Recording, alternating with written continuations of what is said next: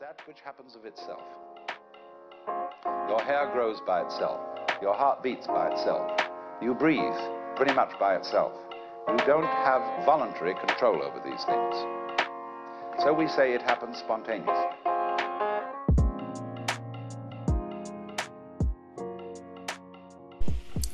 Hello，各位朋友，大家好，我是宝咖咖，很开心又到了我们每个礼拜五的宝咖咖乱谈五四三。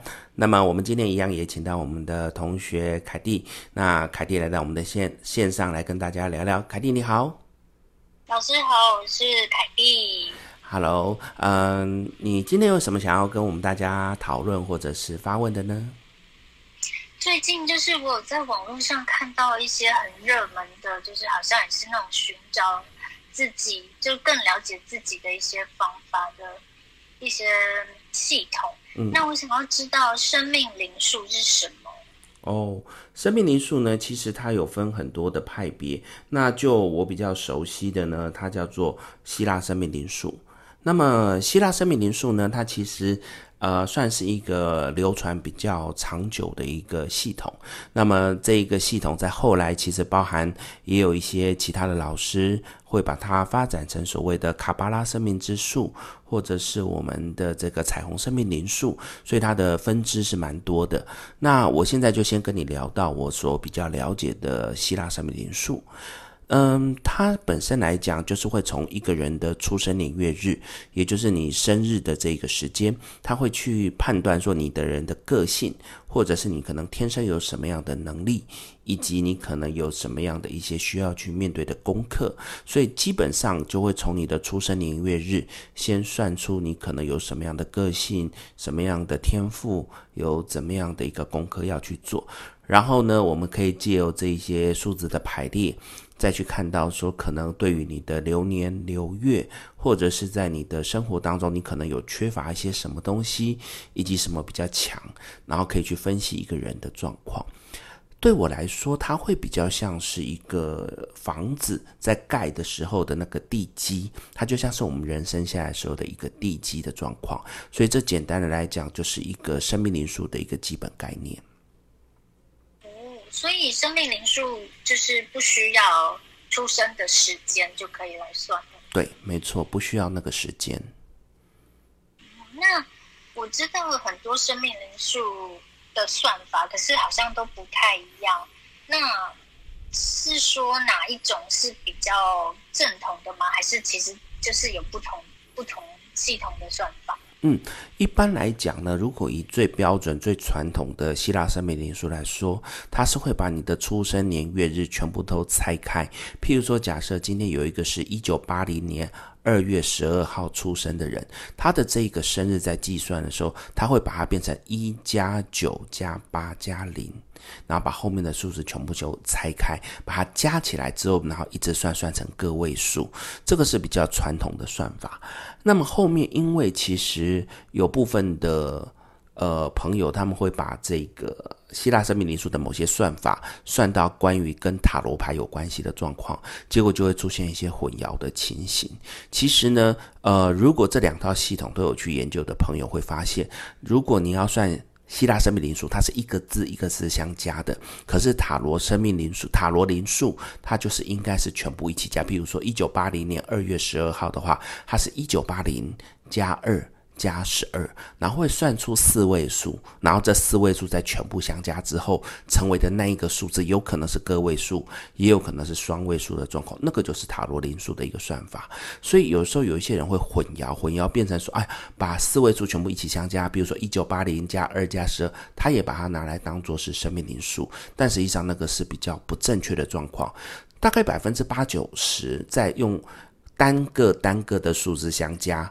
跟所谓的四个西元年月日这样加，大概百分之八九十是一样，可是会有极少数的将近十趴左右会不一样，所以这个东西可能呃各位朋友还是要稍微注意一下。了解，因为之前我就有一个朋友，他就说他会算生命灵数，嗯，然后呢他就问我说，呃，我的数字加起来是多少？是，然后我就跟他讲了我的数字是五，他就说。哎，是二按三还是四和一这样子？嗯，然后我就说四和一，结果他就是把它运用到呃塔罗牌这样，那这样是正确的吗？呃，其实严格说起来不不太正确，因为第一个，你的这种所谓的相加起来，你有四跟一这一个数字，绝大多数应该说百分之九十九点九，这个数字应该都是你一个。一个一个相加加起来的数字，才有可能大概等于四十一这个数字，这是标准的希腊生命灵数的算法。但是呢，他会去把它用成有四跟一变成皇帝跟魔术师这个数字来讲，它这个算法是塔罗灵数的。那塔罗灵数会有一个很特别的状况，就是其实它加起来的数字绝对不可能成为四十一。所以如果以这样的状况来讲，其实如果用一个塔罗灵数的数字拿来组合到生命灵数里面，它是会有一些误差，所以这是有一点比较，嗯，目前比较容易被大家混淆的一个算法。那我就是明天就要去打脸他。对，因为其实你只请他仔细算，因为我们如果用。啊，塔罗灵数的算法，它一定是一九多少年，最多它是西元两千年出生的。那如果你写一九多少来说，它加起来的数字可能可以小到大概一九多少年，大可以大到可能二零多少年，加起来其实大概就最多二十几而已，它不会再往上拉，拉到什么三十几、四十几，那个数字是可以被用数学运算所运算出来的。所以，其实如果用这样子来看塔罗的讯息，我会觉得有点误差。嗯，了解。嗯，那我在网络上有看到，呃，好像有分。生日数、天赋数和命运数，那这个是代表什么呢？嗯，好，譬如说，今天假设有一个朋友，他是一九八零年二月十二号生的。首先，先聊到所谓的生日数，生日数是不看前面的年跟月，我们就只看到日。那么日里面呢，像他是十二号出生的，因为生命灵数它本身来讲就是看个位数，所以我们就会把这个十二变成一加二等于三，那我们就知道他的个性数是三号。那么三号，我们就会开始去聊到他可能在生命灵数里面代表的是什么，也呈现出他的个性。那在比较稍微进阶一点的这个生命灵数里面，会把他的原始生日数，就是刚才讲的十二这个数字，拆解成一跟二，通常代表的是他的内在性，或者是一个比较呃跟熟的人互动的时候，他会展现出这两个个性，好，比较会有这样的状况。这是生日数，就俗称的个性。再来，我们会把所谓的出生年月日，像刚才我讲的，一加九加八加零啊，加二加一加二这样子全部组合起来，它加起来会变成两位数。这两位数呢，还不要相加的状况之下，它独立起来就是我们所谓的天赋数。所以等于是一个人生下来就有两个天赋数，好，可以这样子去看。再来呢，把这两个天赋数相加起来，它就会变成一个个位数，而这个个位数就是所谓的命运数，也就是刚才我所说的功课。所以光从出生年月日，我们就可以去看到这个人的个性，就是生日数；看到他天生下来有的能力，就是天赋数，以及我们这一辈子有一个很重要的功课要去做的命运数，会看到这三个数字。了解。那老师，你刚刚有说到，就是。这个生命灵数也可以拿来算，就是每个月的运程啊，或是每个年每年的年年年事，每年的运势这样子。那这个也是这样用这几个数字来算的啊，在这边来讲的话，因为我们每年的运势会一直走，所以一般来讲，在生命灵数它的算法就是指你今年生日过后，一直到明年生日之前，你是在过今年的这个生日流年。譬如说刚才聊到的这个一九八零年的二月十二号这位朋友，他在今年二零二一年已经过了他的生日，所以是从二零二一年的二月十二到二零二二年的。二月十一号这段时间是他二零二一的生日，于是我们就用他的生日加上他的流年，譬如说二加零加二加一，这个是我们的流年嘛，然后再加上他的生日二，然后再加一，再加二。那会用这样子来加，那就会加出呃它的一个数字，它就代表他今年的流年。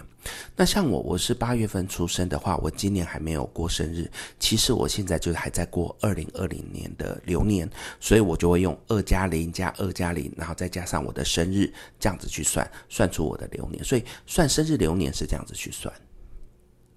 哦，原原来是这样，所以每日的话也是大概用这样子的。对，就是算到流月、流日这样一个一个加下来这样子。嗯，那我还有在那个网络上看到，就是有有一种又是分先天数、后天数和命呃主命数。是。那这个跟刚刚的是有什么差别？嗯，这个呢，它是属于我们的所谓的彩虹生命灵数。彩虹生命灵数呢，它是由一位王老师他所发明的。那么它的差异性是在于加入了所谓的阴历，就是我们的月亮历这一块，会去看到我们的一些更细腻的东西。那这个东西呢，在目前台湾或者是说在我们东方的。呃，世界社会里面呢，其实还蛮多人喜欢的。他会去看到一些有趣的状况。那所谓的先天数，它指的就是出生的那些数字。就像刚才我们聊到的，一九八零年的二月十二号的这位朋友，他的先天数就是一九八零二一。二这几个数字全部都是它的先天数，那至于后天数，它其实就是跟我们的呃生命灵数、希腊生命灵数一样，也是把这些数字全部相加起来的那个两位数。那主命数就是最后加起来，在希腊生命灵数称之为命运数的这个数字，它把它称之为主命数。所以其实应该只是语词上面用法不同，但是在某些的这个计算模式上面是一样的。那它的主命数也是只只会有，就是也是要加成个位数吗？对，也是要加成个位数，然后去看它对应到什么数字。嗯，了解。因为我最近在网络上看到非常多的生命灵数的算法，是，然后觉得很有趣。是啊。那还有一个是，这个是真的非常对我来说非常非常的陌生。可是我最近也看到好多有关它的资料，那叫做古玛雅历法。啊，这个又是什么呢？好，嗯、其实这个玛雅历法呢，它比较像是在我们的中美洲那一块，好，中美洲、中南美洲那一块，他们在很早期的一个文化系统里面所去找出来的一个历法。那么讲到历法这个东西，其实如果各位会觉得，呃，对于这个所谓的玛雅历这个东西不是很了解，我用最简单的方式来说，它其实指的就是有一点像中美洲那边的一个农民历。像我们东方的这种农民历，那这个农民历呢，它可以去把它看出一些比较有趣的状况，比如说借由你的出生年月日，可以去看出你天生有什么样的特质，你会有什么样的一个状况，然后你可能有什么样的挑战存在。在基本上来讲，我们的这个玛雅历呢，它的算法可能会跟我们东方不太一样，它基本上来讲，它的历法像我们。东方或者是说西方历元里面是三百六十五天，他们是两百六十天，就会很像是一个人从呃月经没有来的时间，他开始去计算，一直到分娩的这个状况之下，他们的那个数字差不多就是这样子的。呃，两百六十天，所以呢，有人认甚至认为说，它可能有可能是为了人所谓的从怀孕到生下来的这个流程过程，然后所发展过来的历法。至于在这个历法它怎么去组合，它其实会有所谓的二十个符号，这二十个符号称之为太阳文章。这太阳的文章呢，它都会用一个呃，譬如说有趣的什么红龙啊、呃蓝叶啊这种有趣的名字来取代，然后再加上十三个音阶一个音调，那这个条幅呢，它整个组合起来就会变成两百六十种组合。所以也就是说，在这两百六十天里面，每个人都会有一个属于自己的星系印记。那这个印记就会等于是像呃，我们如果刚才聊到的这个。生命灵数就像你独独特的生命灵数，只是它就是把你分成两百六十个里面其中一个，然后可以去借由这样子来看到说，呃，你是属于什么样特质的人，你有什么样的状况。OK，今天如果是走到什么样的日子，可能对你来讲是很顺心的，还是是可能会有很多挑战的。他们大概就是在讲这一些东西。了解。那所以老师，你所谓的很像我们的农民历，就是比如说上面会写说，呃。移嫁娶啊，寄搬家是类似这样的东西。呃，在他们的那个系统里面，可能也没有到这么细，但是他可以去讲到说，譬如说，今天你可能你很适合做什么事情，你今天可能做什么你会比较顺利，那你做什么东西可能会比较做阻碍，大概只是比较概约分成这样子的状况。哦，那所以每你刚刚有说。有二十个符号，对，那所以这二十个符号每一个都有自己的一套农民历。应该是说他们可以去组合成每一套，它组合成十三个符号的时候，它可以去组合成类似它的一个流程、一个状况这样子。嗯，那所谓的星系印记是什么？嗯，对于玛雅人来讲，他们可能会觉得他们的祖先可能是跟我们的宇宙人有关系，他们可能会有更多的、更高的宇宙观。那所以对他们来讲，就这些东西就像是在天空中循环不断的一个东西，就像星座那种占星这样子一直不断的循环。所以他们认为这是一种星星的那个系统。里面的一个符号，所以他会讲星系印记，其实指的就是有点像我们讲到说每一天都有一个符号存在的那个概念。所以玛雅历和占星是哪里有不一样，还是其实是概念是一样的？呃，我觉得就循环的概念来讲，他们是雷同的，但是在整个系统上面来讲，我个人认为。可能在占星的系统上面，他看的那个角度是更远的。那玛雅不是代表玛雅玛雅历不好，而是说它就是一个在循环当中不断循环，然后不断的去做一个重新调整的一个状况。所以它的跑法很像，但是它的那个细腻度，我个人是比较更认同占星这一块，可能它的细腻度更高。嗯，因为。我昨天发现这个东西，然后我就有上网去看一下我属于我自己的印记。嗯，结果是种子。嗯，对，然后我就又看到，就是好像今年的年年中之后，好像就是种子年。嗯、那这个是是是每一年都是那个二十个符号。二十个印记这样子轮流吗？对，就是一直循环。那刚好也聊到你是黄色种子，这个在我们的这个玛雅历里面，它有四个颜色啊、那这四个颜色其实它都有它各自的含义，譬如说红色的、白色的、蓝色的、黄色的这四种颜色，它会一直不断的循环。那像你说你的是这个种子，其实我们就会称之为黄色种子，那就会代表你这个人的个性，其实它就会像是一颗种子。它今天埋在土里面，它的时间还没有到。譬如说今天是冬天，这个黄色种子它就会一直在那边蛰伏着，它就不会动。等到适当的春天开始出来的时候，它就会去发芽，它就会开始往上涨。就算它上面有压着一个石头，它也会努力的去撑破它，努力的去突破它。所以。在玛雅人的概念里面，他们把这个东西用成一些图像化，所以它就会用来形容像我们的凯蒂，它就是一个可能时间还没有到的时候，你会有很多事情是会先在自己的脑子里面思考，然后先去想自己要想的事情，你不会很急躁的想要什么都去碰。很多事情呢，你在想的过程当中，你一定会等到一个时间比较恰当的时间，你可能才会去突破，开才会开始去尝试。而且如果你是想清楚的状况，你去尝试。的时候，你就会发现你的那个力道是源源不绝的，甚至有再多的挑战，你都会勇敢勇敢的去突破，你就会像是一个很大的、有很大的柔性力量，可以去突破所有的东西。可是，在那之前，我们会比较担心的是，有的时候你可能会闷在心里面胡思乱想，因为就像种子还没有到发芽的时间，它就会先闷住的状况。这就是在呃玛雅人他们的一些角度，他们会去看。这个所谓的黄色种子，那这样就像是一个你的个性，就像刚才我们在聊到我们的生命灵数，可能你是几号人，会有什么样的状况，大概是这样的意思。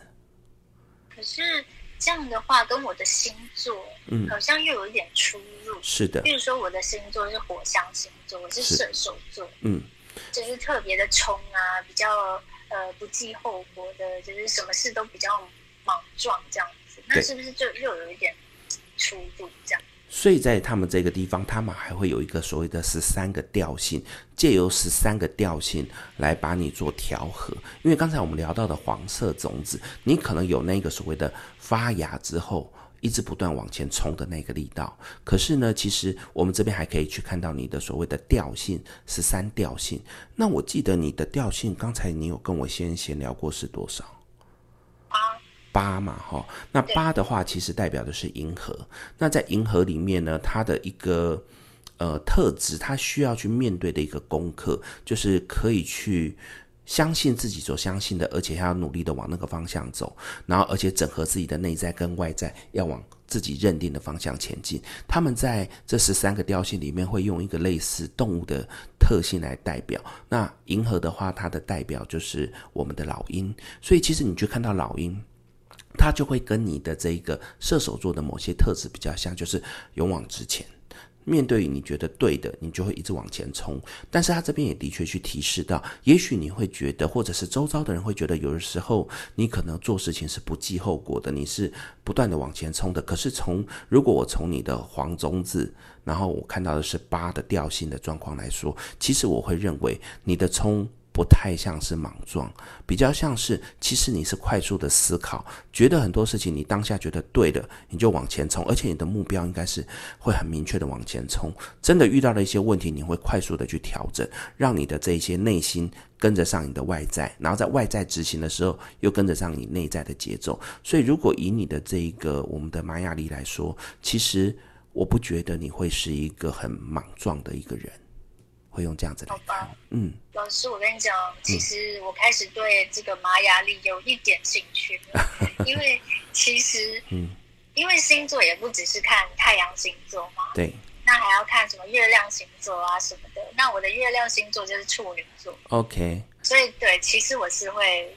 就是刚刚是在考验你，就没想到你根本没被考倒，可恶！对，因为他这我只是单纯用他的这个调性跟图腾来解释，其实应该多少会有一些有趣的东西出现。真的是蛮有趣的耶。嗯，对。所以其实有机会可以去研究，其实，在目前网络上也蛮多老师都有去释放出相关的一些资讯。那这一个资讯里面呢，其实都有可以去接触的东西。那我觉得，其实不管是凯蒂或者是线上的朋友，对于玛雅历有兴趣，其实都可以去找寻相关的资料，不一定一定要去上课。当然，上课可以去获得更多有趣的知识跟更细腻的东西。但如果你是一般的朋友，你要去查你的玛雅图腾到底是什么？其实上网搜寻都可以查得到，然后再对应到相对应的这个资讯，其实大概就可以看出一个大概，然后再对应到每天他们会只跟你讲说，每天今天是什么样的图腾，明天是什么样的图腾，再去看跟自己到底有没有契合，这样就可以了。了解。嗯，那刚老师你说这些符号就是有四种颜色，那这四种颜色分别分别代表什么？意思呢？嗯，其实，在玛雅人的世界里面还蛮有趣的，他们也没有到那么复杂状况。第一个红色，它会代表一些事情是在运作当中，通常会跟执行，会跟一些行动，或者是跟一些全新的开始有关。